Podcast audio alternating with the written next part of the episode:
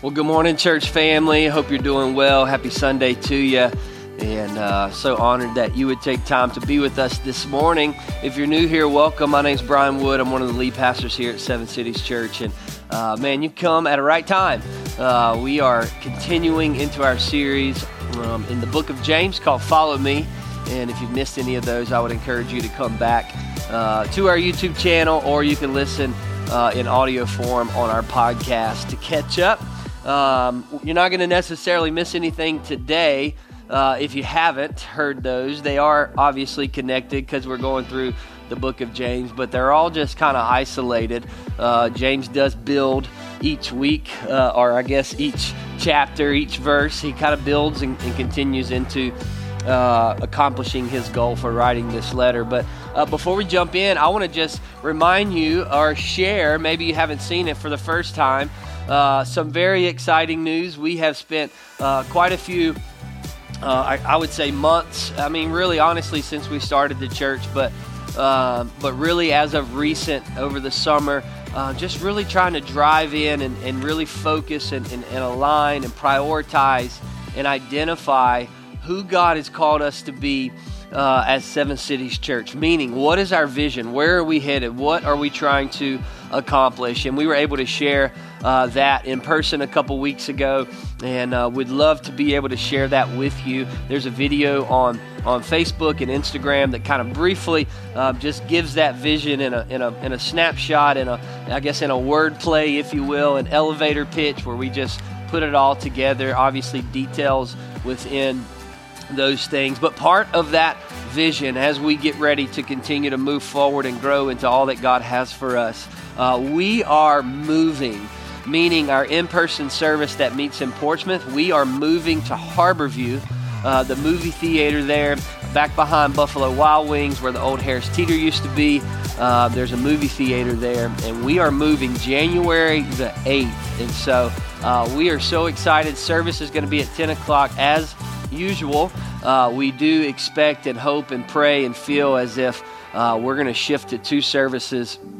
Um, hopefully within a few weeks after getting there, and so the times may change just a little bit. I'll also let you know we're talking through and trying to finalize the plans for uh, what our online service is going to look like. Our hope, our prayer, our dream, our goal is to get to a place to where uh, we can stream from the actual live service just to create a, a, a different dynamic uh, bring a little more energy and, and live type worship feel uh, on our online service. And so we're going to be making some changes there. We'll let you know uh, what exactly that's going to look like as we continue to. Uh, to fine comb all of the details with this move. But we are so excited, and I would love for you to join us. If you haven't been in person, uh, come see us, man. Let's worship together. It's not about us, it's about all of us as a family coming together in unity, corporately worshiping the King of Kings and the Lord of Lords together, and we couldn't be more excited. And so I'm excited about today. I'll tell you, it's a it's a different type of message for me. You know, I like to just rear back and, and let it rip. Uh, but we're going to kind of do a little more teaching today, and I'll explain um, what that means and what that looks like here in a moment. But I want to start with a few pictures on screen. Hopefully, they'll come across uh, on a screen rather than in person, uh, or I guess just as good as I expect it to, to come out in person. Hopefully, you can see it on the screen. But I want to kind of get our minds going, get our thoughts going uh, on this thought that I want to teach on today, on this thought that I see uh, in James chapter 2, where we are, that James is trying to, uh, to write and focus on in this passage. And here is the first picture. Tell me uh, what kind of fruit tree is this? Come on, I can hear you. Right, apple tree, right? It's an apple tree. All right, what about this one right here? That one is an orange tree, right? All right, and the third one, what is this one? Banana tree. Actually, it's a plantain. No, I'm just kidding. It's banana tree, right? Okay, how do you know? How do you know this is a banana tree? How do you know the other one is an orange tree? How do you know the first one was an apple tree? Right? It's pretty obvious because you see the fruit on the tree. You see bananas right here. You see apples. You see oranges.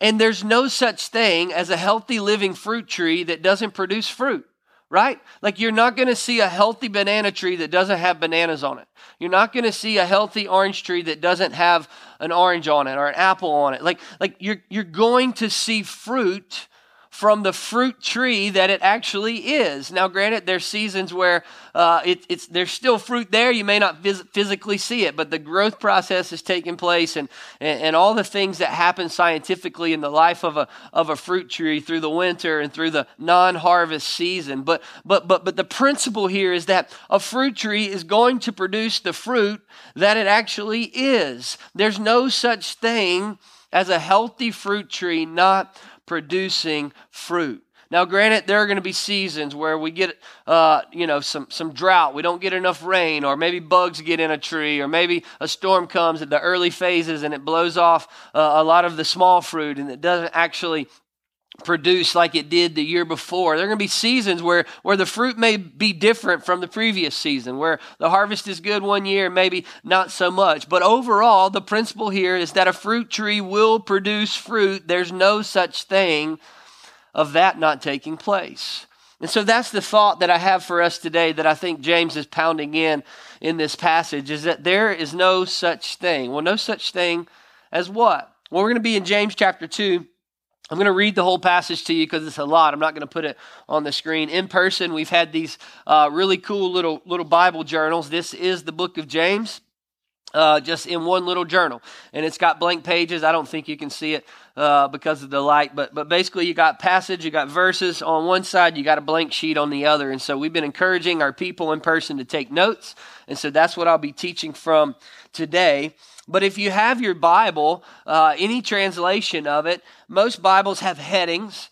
And, uh, and sometimes those are good, and sometimes I like to, to ignore them and try to try to read it on my own and, and, and see things with, with a fresh eye.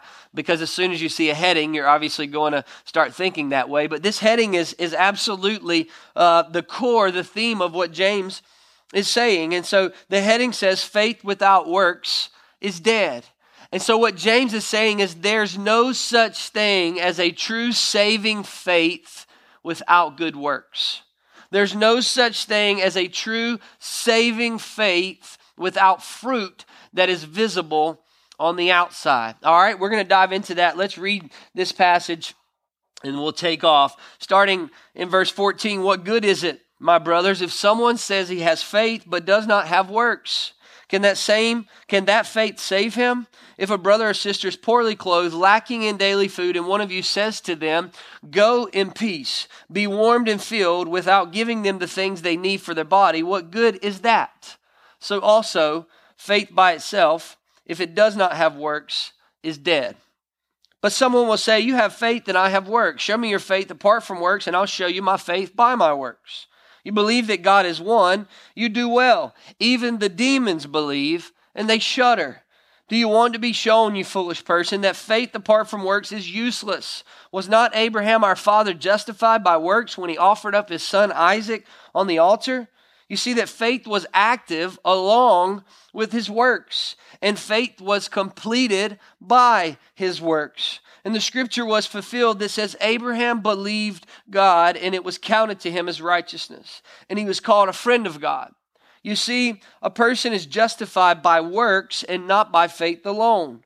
And in the same way, was not also Rahab the prostitute justified by works when she received the messengers and sent them out by another way?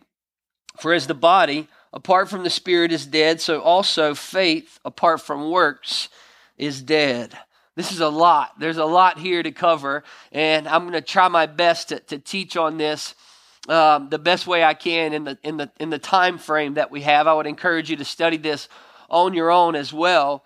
But what James is saying, he's saying faith without works is dead. There's no such thing as a true faith without good works. And he begins to kind of explain some of this and break some of this down. And, and there's a couple key things that I want to pull out. The first one is he uses the story of Abraham and he uses the story of Rahab. Both were, were acting in faith, they were revealing their faith by their works. If you don't know those accounts, those stories, I would encourage you to go back and, and study those. But we see this faith being displayed, this faith being lived out, this faith being revealed by their actions.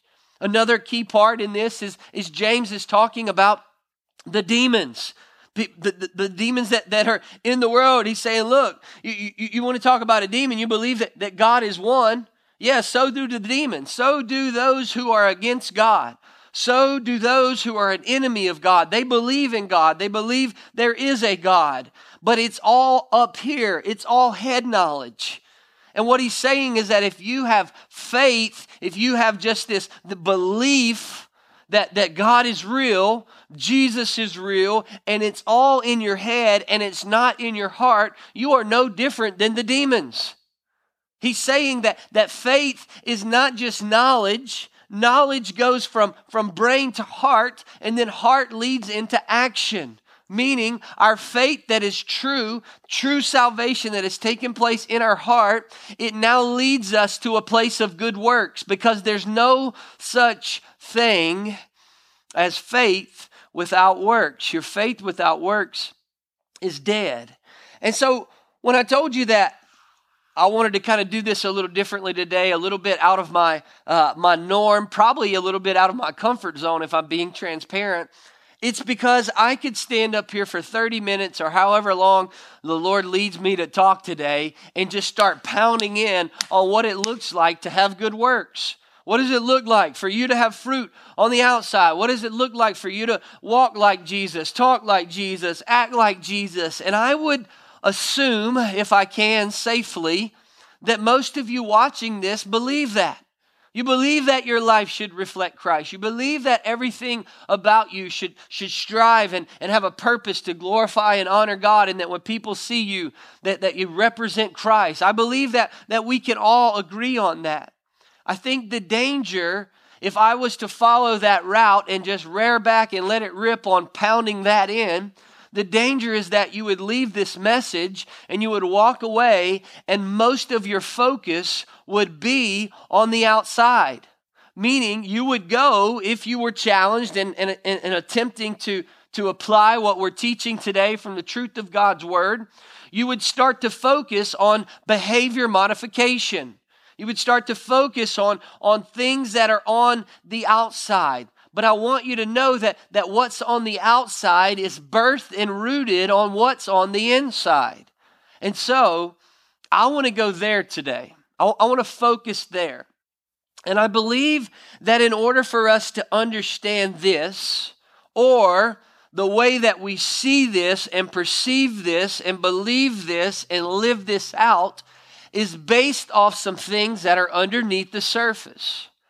And I could go a couple different ways with this, but one of the major ones that I believe is that in order to understand what James is saying here, there are some doctrines that we have to understand and look at in the, in the biblically correct way for us to understand this, what James is teaching us in the biblically correct way. All right? So, let me just give you a quick definition of what doctrine is, because maybe you're like, I don't know what doctrine even is. It's a belief or set of beliefs held and taught by the church, okay? So, so I'll just give you a few examples. There's the doctrine of salvation, what you believe and the beliefs that is taught in the church from God's word about salvation. The doctrine of the Trinity, Father, Son, Holy Spirit. That's, that's a doctrine the doctrine of, of uh, you know, loving your neighbor, the doctrine of uh, eternal security, the doc- like I could go on. It's, it's, it's basically this belief system that's built not just from one verse, but through the entire context from Genesis to Revelation, all throughout Scripture, pieces that are pulled together to build a doctrine that is focused on one specific thing. Okay? So, what I want to do is basically identify and potentially break down some bad doctrine that you and I may have. And maybe you don't. So I, uh, if you don't, that's great. I'll just go ahead and, and give it to you as a precursor or a pre-warning to say, hey, don't go this, this route. Don't, don't believe this bad doctrine because it's going to cause other problems in the way that you see and view and live out Scripture. And so I got three bad doctrines that I want to break down today. And at the end, at the end, I'll, I'll, wrap all of this together and hopefully give you a challenge based off of this text today. All right, we're going to start kind of way back. We're going to take a couple steps back away from the context of this passage. And bad doctrine number one is our views on salvation. Our views on salvation. You say, well, what do you mean? Well, there are a plethora of, of views slash doctrines, if you will, that have been built by people, scholars, theologians, churches that are not accurate. And I could tell you probably, I don't know, eight, nine, ten of them. The way, the way that salvation takes place. How do you get saved? What happens at salvation? What happens after salvation? Like all of these things that are built into it. And instead of wasting your time into going to all the ones that are wrong, I want to just go ahead and share with you from God's Word the true biblical doctrine of what salvation looks like. Because if you don't understand this part, you'll never understand what James is trying to say in regards to faith without works is dead. There's no such thing as a true saving faith in Jesus that doesn't produce fruit. Okay? So, I'm going to. I'm, I, I have a, a philosophy that I was taught in seminary never build doctrine off of one verse. Meaning, you can't just take one verse and say, Yep, I believe that. I'm going to build it up, and I'm going to show you why throughout this message.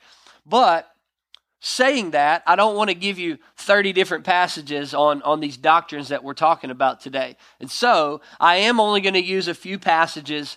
Uh, there is more. If you want more, reach out to me. I'd love to talk to uh, talk through any of this with you, help you uh, go through this and and get a better understanding. But let's just basically start at the very beginning. What is salvation and how is, does it take place and, and what does it even mean? All right, well, Ephesians chapter 2 is a great place to start. And it says this You were dead in the trespasses and sins in which you, in once, in which you once walked, following the course of this world, following the prince of the power of the air, the spirit that is now at work in the sons of disobedience. Okay? You must first understand what this means about you. And it goes all the way back to Genesis chapter 3, the fall of man, where sin enters into the world. Now, because of that, when you and I are born physically into this earth, we are born into sin. We are sinners. What does sin do? It separates us from God. And what Paul is saying is that when you are born as a sinner, you are spiritually dead. Your heart is not alive. Obviously, it's alive. Physically, it's beating, it's giving you life as you stand here and, and, and I, I speak to you and you're, you're receiving this, you're watching this, like you're, you're physically alive, but you are dead in the trespasses and sins as you enter into this world. And because of that, you're going to follow the course of the world. You're going to follow the prince of the power of the air, which is the enemy. And, and, and the, you're going to follow the things that lead to disobedience, like against God. So we're born sinners. We're, we're born spiritually dead. And he goes on and he says, Among whom we all once lived in the passions of our flesh. So he's talking to believers here, carrying out the desires of the body and the mind, and were by nature children of wrath. So he's saying, on your own, because your heart is spiritually dead, you are going to live in a way that pleases the flesh. And flesh doesn't please God. You're going to live in a way that is inundated and centered around the dead, sinful heart that you have without Christ because you're dead in your trespasses. And so he says, and like the rest of mankind, basically, we're all this way. And then he goes on, he says, but God. Somebody say, but God. Come on, I love when I see that. But God, being rich in mercy, because of the great love with which he loved us, even when we were dead in our trespasses. So he reminds us again, he made us alive together with Christ. By grace, you have been saved. Let me back up. Remember, we're dead. We're following the, the flesh. We're children of wrath. But God, being rich in mercy, because of the great love with which He loved us, even when we were dead, He made us alive. So, this is saying that God is the one who regenerates our heart. We are dead. We are, are spiritually dead. Our hearts are dead. But it's because of Him that we are made alive in Christ. Most of you know I'm a nurse. I, I spent many years in, a, in, a, in an emergency department, a trauma room, and I've been a part of hundreds of, of, of, of what we call codes. Someone who has died, whether it's medically, whether it's uh, traumatic, whatever it may be, they, they come in and their heart is physically not beating. And I have never seen a heart not just I've never seen a heart start beating on its own without the help of, of, of our team and myself. We would go in and we would start to resuscitate and do CPR and do all of these measures to get the heart beating again. Meaning, a dead person could not bring themselves back to life. And you have to understand this because this is what Ephesians is saying. You're spiritually dead. You can't do anything on your own but God. Because He loved us so much, even in our trespasses, even in our sin, even when we were spiritually dead. Because of the love and the mercy that He has, He makes us alive in Christ. And so we go on.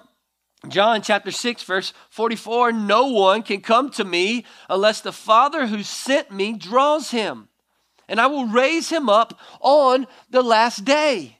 What this means, it goes in, in, in, in parallel and correlation. It's connected to Ephesians. You're spiritually dead. You can't do anything on your own. And guess who does the work? It's God through Jesus.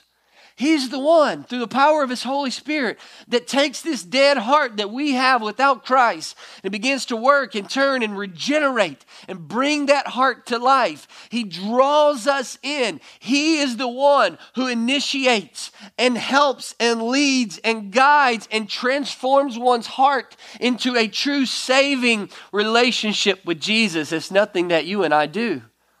We don't do it, God does it. The Holy Spirit does it. I don't know if you remember when you came to Christ, if you are a Christian, that feeling that you felt, that tugging at your heart, that, that, that, that, that sweatiness in your palms, that pounding heart, man. Like that's the Holy Spirit. That's what it was. He was drawing you, he's convicting you, he's bringing that dead heart to life, and he was drawing you to himself. And then we respond. And we accept Jesus as our Savior because we understand we're desperate. We need Him. We have to have Him because we're dead. We're separated from God forever without Him. And our hearts regenerated.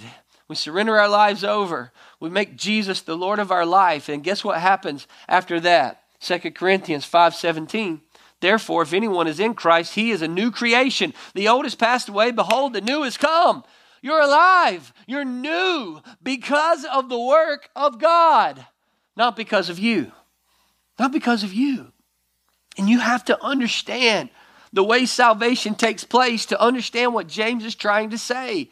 And if I could just wrap all of that bad doctrine up and get rid of it and tell you good doctrine, let me just wrap up what I just said in a quick little phrase here. You cannot save yourself. You can't. God does all the work to regenerate your heart and turn you into a new creation, a new person, and because of that, we live in that. And so we got to understand that doctrine first, okay? We good? Here's doctrine number two, bad doctrine number two that we need to understand because they go together. Bad doctrine number two is that good works will save you. Good works will save you. You say, all right, well, we already understood and realized how salvation takes place from the last doctrine we just looked at and it does nothing, is connected to nothing, this plays no part in it. Our good works is about us. Salvation is about him. It, he's the one that does the work. He's the good worker, not us. And so many people believe and live off of this bad doctrine right here. In my life, I've, I've been to quite a few funerals, as I'm sure you have as well. And I've had the honor of, of, of of honoring someone's life and celebrating their life by officiating uh, quite a few services as well. And I'm going to tell you the hardest funeral. I, I, I could meet the complete stranger and, and, go to his funeral or her funeral, and I will cry. All right, I'm an emotional dude. Like I, I, funerals, just I don't know why they just they just get to me. But one of the hardest ones I've ever uh, been to, and I had to officiate it, was that of a young man who, uh, well, I say young, he was in his 50s, young enough to, to die, but, uh, or too young to die, I guess is what I mean. Um, and I knew he wasn't saved. And I had to honor and officiate and celebrate his life. Um, and it was challenging. It was hard. And I remember meeting with the family, trying to learn more about him. I knew him, uh, but on a kind of, uh, uh, you know, not a shallow level, but we weren't best friends by any means. And I remember talking to his girlfriend, and uh, I said, Hey, tell me a little bit more uh, about George. and uh, she said, "Man, George was just such a good guy. He was a good person. He he volunteered here, and he would help here, and he would do this here. And man, George would give you the shirt off his back. Man, he was such a good person." And I'm just listening to all this, and I say, "Well, did George ever accept Jesus as his savior?" And she said, "Well, George is man. George wasn't really a religious person. He, he just wasn't into all that. But man, he was a good person." And my heart just sunk because I knew that she believed that because of he, he, because of him being a good person, because of the good works that he did, that he was going to be in heaven one day or then, and she was going to see him again one day. And I, and I was just so heartbroken, and I was able to share the gospel um, at, at the service. But good works doesn't save you. And so many people, we, we live off of that. That's why I set it up at the beginning saying, look, I could just pound on this all day long about, hey, faith without works is dead. You got to have works. You got to have works. You got to have works. And what's going to happen is I'm going to lead you, if I would do that, to believe this. Good works doesn't save you. There is nothing that we can do on our own in regards to the way that we work, this level of perfection, this standard that we live at, this measure that we set, that will save us. It's only by the power of God. But here's where this doctrine comes from the bad doctrine. It comes from a verse that we actually have already read, James chapter 2, verse 24. You see that a person is justified by works and not by faith alone. Justified means being made right with God. And James says it clearly. You're not justified by faith alone, you're justified by works. I'm kind of confused, right? Like, this is why I say you can't build doctrine off of one verse. And this is what people do. They take this one verse and they say, James is telling you that your good works are going to save you. It's not just faith. And it gets twisted. But we have to look at the whole context of Scripture. We have to look at more verses. If we were to go back to Ephesians, let's look at that one again. We're going to back, keep going a few verses that we haven't seen, verses 8 and 9. He says, Paul says, For by grace you have been saved through what? Through good works. No, through faith. For by grace you have been saved through faith, and this is not your own doing. It's not your good works. It is the gift of God, not a result of works, so that no one may boast. So James is like, what's that verse saying? He, he, and I'm going to explain it. And now Paul is saying, hey, hold on, what's going on here? No, no, you, you have been saved by grace through faith, not a result of your works. And then we see another passage in the Gospel of Matthew that talks more about works, Matthew 7, 21 through 23. And I'm going to tell you, if I had to list in, in all of Scripture, this might be my number one, at least top three scariest verses in our passages in the Bible. Not everyone who says to me, Lord, Lord, will enter the kingdom of heaven, but the one who does the will of my Father who is in heaven. On that day, many will say to me, Lord, Lord, did we not prophesy in your name and cast out demons in your name and do many mighty works in your name? Didn't we do all of these things as good works and we did it in the name of Jesus and everybody saw it and everybody was seeing us and everything on the outside looked as if we were bearing fruit that came from you? And then this is the scary part. Then I would declare to them, I never knew you. Depart from me, you workers of lawlessness. He said, I never knew you. Everything you're doing on the outside was based off of good works. It was based off of what you looked like on the outside. I never knew you on the inside which means what you do on the outside doesn't necessarily matter in regards to how you're saved because you can't save yourself. You can't reach a level of perfection. You can't reach a level. You can't do enough to get to salvation on the outside because God is the one who does it on the inside. Good works does not save you. And we live this life so often if you think about, we look at our lives and we say, oh man, I need to be a better person. I need to do this. I wish I did. I wish I saw people like that. I wish I treated people like that. And we, and we look, everything is on the outside. And if the inside has not been regenerated, has not been saved, everything you do on the outside, according to the Bible, in regards to holiness and righteousness and justification and being right, right before God, all of that is in vain. I'm not saying that good works by itself don't have positive benefits, right? You go and, and, and, buy a hotel room and feed a homeless man and let him get a shower and sleep in the bed, but you're not, a, you're not saved? You think they care? They appreciate it? They just got benefited from it? I'm not saying that. But what I'm saying is that good works doesn't mean we're saved. So, what does this passage mean? What does any of this mean? Well, let me share bad doctrine number three right quick. And we've already talked about it a little bit because Paul is, is, is writing in Ephesians, he's sharing some things. But let me share this, and maybe you've never heard this before. If you study the Bible in, in, in time, you will. Paul and James contradict each other. That's bad doctrine number three. People will say this all the time. Well, which one's right? Paul says this, James says this. They, they, contradict each other. Therefore, I can't trust anything in the Bible because we got we got two different letters and two different things and two different writers who are saying something totally different. No, no, that's bad doctrine. And I'm going to show you where it comes from, all right? Romans chapter 3, verse 28. It says, For we hold, this is Paul, for we hold that one is justified by faith apart from works of the law. So Paul is saying, we hold that we are made right. We are made right before God by faith, not connected to works. And then James, which we already looked at, he says, You see that a person is justified by works and not by faith alone. Which one is right? Which one do I believe? The answer is both. Good doctrine is both. You say, Well, how can you say that? Well, let me just briefly give you a little context of both of them. P- Paul, he, he wrote the, the book of Romans, the letter of Romans, for, for multiple reasons. But one of those main reasons was he was focusing on the relationship between Jews and Gentiles. Gentile was a non Jewish person, and a lot of the Jews didn't believe the gospel was for them. And what was happening was the Jews were getting so wrapped up and so focused and so locked in on the Jewish law that they believed because Gentiles weren't Jewish, they couldn't carry it out and therefore they couldn't get saved. And so one of Paul's main focuses is saying, you can, I could care less about all of this law stuff. And then he, he writes Galatians, and that's a whole different letter about the book of law, about all the law and how to carry it out. Paul is saying, no, no, it's not about law. It's not about rules. It's not about any of that in regards to salvation. The law doesn't save you. Jesus saves you. The power of the Holy Spirit regenerating your heart saves you. And so, so he's focusing on this relationship between him. He's saying, stop all this nonsense.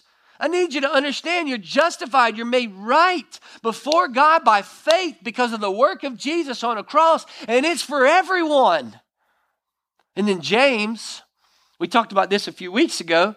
The context of it is, is, is they most scholars and, and theologians believe it was one of the earliest, if not the earliest, letter written in the New Testament.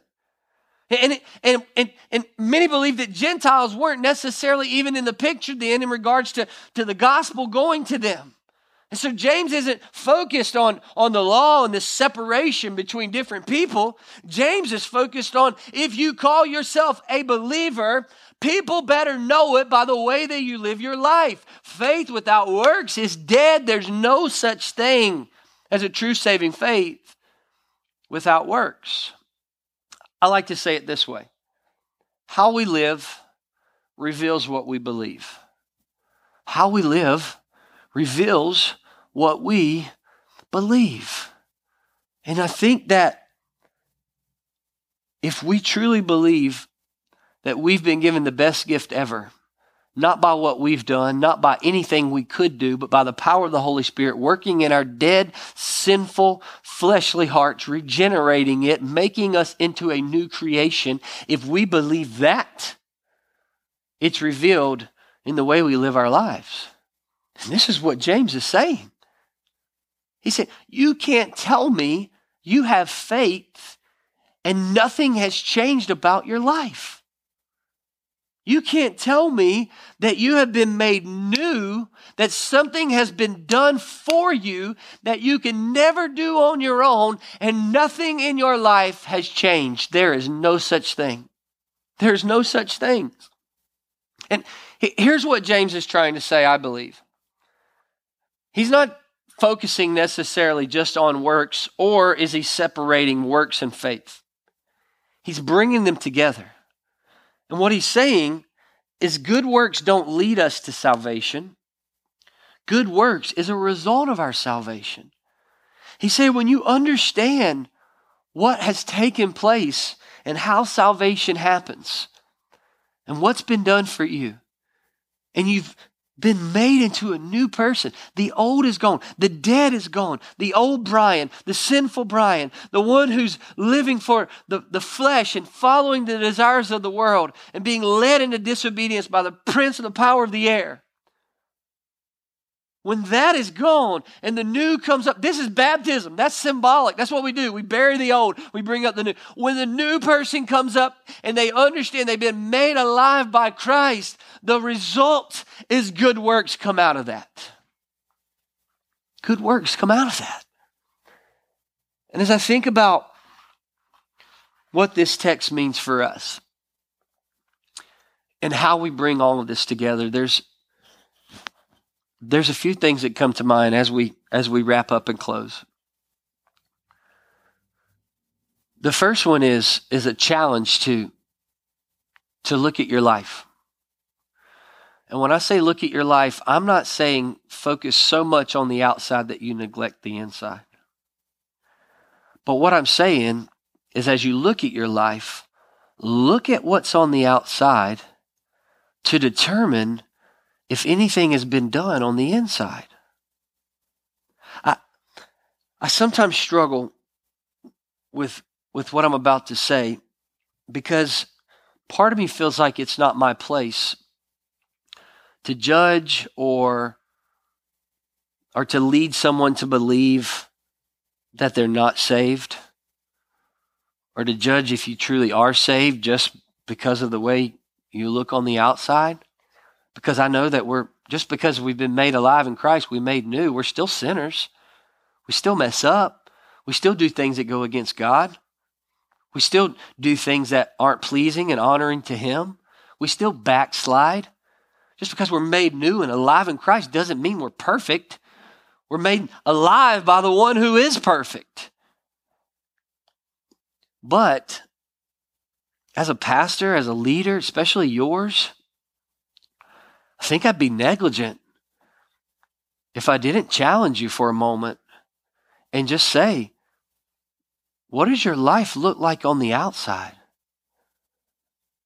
Because there's no such thing as being made new, alive in Christ, and nothing changing. And if you say that you got saved, oh, I got saved March 28th, and 2018, and you look at your life now and it looks just like it did March the 1st of 2018, maybe it was an emotional response. Maybe it was just an empty prayer that you prayed because you were challenged in a sermon, and so you raised your hand up and bowed your head when the pastor asked you to. I'm not saying those, those aren't methods for giving someone an opportunity to respond. If you prayed that prayer because the Holy Spirit was regenerating your heart, then yeah, absolutely. But I believe one of the most dangerous places you could be is thinking that you're saved and you're not. And according to Scripture, one of the most measurable ways to assess that is to look at the fruit in your life. Again, sometimes I go through seasons where, bro, the fruit is just falling off because there's so much. And other times, it feels like everybody and their brothers come and picked it all off, and there ain't but a couple left. But there's still fruit. What does your life look like? What, what, what happens when we come and we're made new? Everything changes. Everything. We're a new person. And the works that come out of that. And so, what James is saying, saying good works and faith they go together. They can't be separated because faith is the root that births works. Faith is the core, works is the fruit. What does your life look like? Do you have faith without action, faith without works? Do you have a bare tree? Like, what, what do you have? You say, well, how, what do I do? How do I get better at this? How, how, how, how, can I, how can I bear fruit? How can I take works and complement my faith? I believe some of it is natural, it has to be. It's a byproduct. Again, the, the apple branches don't tell the roots, grow apples. It, it happens, it comes out. But that doesn't mean that it doesn't take intentionality and discipline and hard work. Why? Because we're fleshly, sinful people, and we'll instantly and consistently want to follow flesh because it feels good and it's nice and it's pleasurable, but it's temporary and it won't bear the fruit. So, so I'm not saying that we just sit back and do nothing and all of a sudden the fruit's going to come out. We have to be, we have to be intentional. But by nature, by basic logic, if you're made new and alive in Christ, fruit comes out. I'll say this if I could challenge you, wrap it all up into one thing. Don't focus on your works, don't focus on your faith. Focus on Jesus. Don't focus on your works. Don't focus on your faith. Just focus on Jesus. He's the core of it all. He's the one who made you alive. He's the one that paid the price. And if you will focus on Him, your faith will grow. Your faith will mature. Your faith will be tested. Your faith will be full grown. And then when that happens, the fruit comes out of that. But we can't get so outwardly focused that we neglect the inside, which is Jesus Himself. I remember, I'll close with this story. I, I remember struggling so bad in my life because I thought I was saved, but yet I just kept wrestling with things. And everything in my life, there were some good works, but most of it was bad fruit. I remember my back porch one night, and you've heard this story. If you know my story, me and God were just having a face to face conversation, it felt like.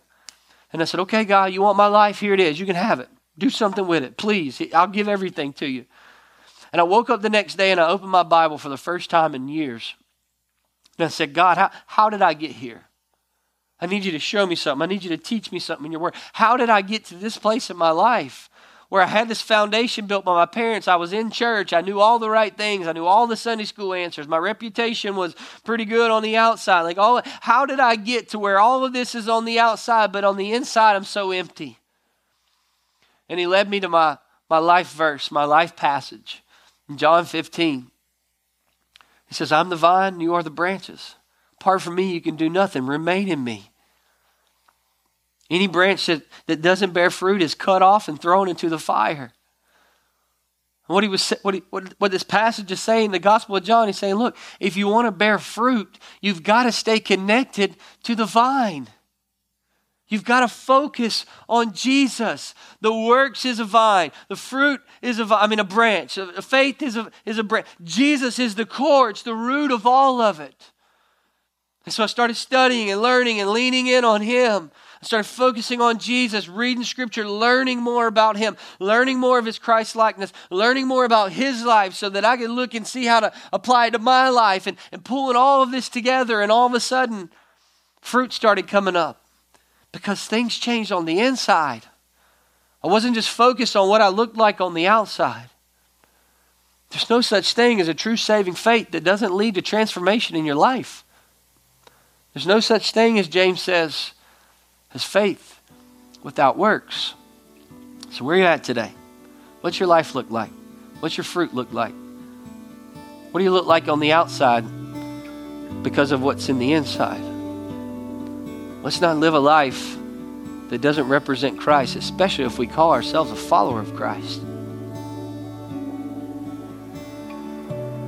Let's do better, church. Not on our own work, because of the power of Jesus Christ. Let's not walk around here saying, Oh, yeah, I belong to Jesus, I'm a Christian, and yet look just like the world. Faith without works is dead. There's no such thing as saving faith without good works. Church, I, I love you. I'm proud to be your pastor. I'm honored to be your pastor. And I got work to do myself, and I'm sure you do as well. Let's focus on Jesus. Let's grow together. Let's sharpen each other so that you see the fruit coming out of our lives. I can't wait to see where we're going as a church, to see all that God is going to do, but it starts with you. It starts with you, not just from a church perspective, if you're looking at it from a building or an organization, but because you are a child of God. Let's bear the fruit that He's called us to bear by being rooted and connected to the vine of Jesus Christ. Can I pray for you? Father, we love you. We thank you for this time that we have together. God, I ask that you you be with us, you help us, you guide us, you lead us. Lord, I ask that you would make it very clear to us the things that we need to focus on. God, I ask that you would work in our hearts. I ask that if there's somebody listening today who maybe is uh, being convicted, maybe reveal to them that the reason they don't have fruit on the outside is because they've never been saved by you on the inside. Transform our hearts. Draw those people to you right now and allow them to respond to you, to admit they're a sinner in desperate need of a Savior who needs you. And they surrender their life to you right now. God, I pray that you would help each of us stay focused on you, not on the outside, but on the inside, from spending time with you in prayer and in your word and in communion with other people and being connected to a local body. Lord, to be built up, to represent you in all of the world, to be the light that you've called us to be in this dark, dark world. God, we love you. We thank you for our time together. In Jesus' name, amen and amen. Hey, I love you guys. Can't wait to see you soon. And I uh, hope you have a great day. Cowboys aren't going to lose today because we got to bye. I'll see you.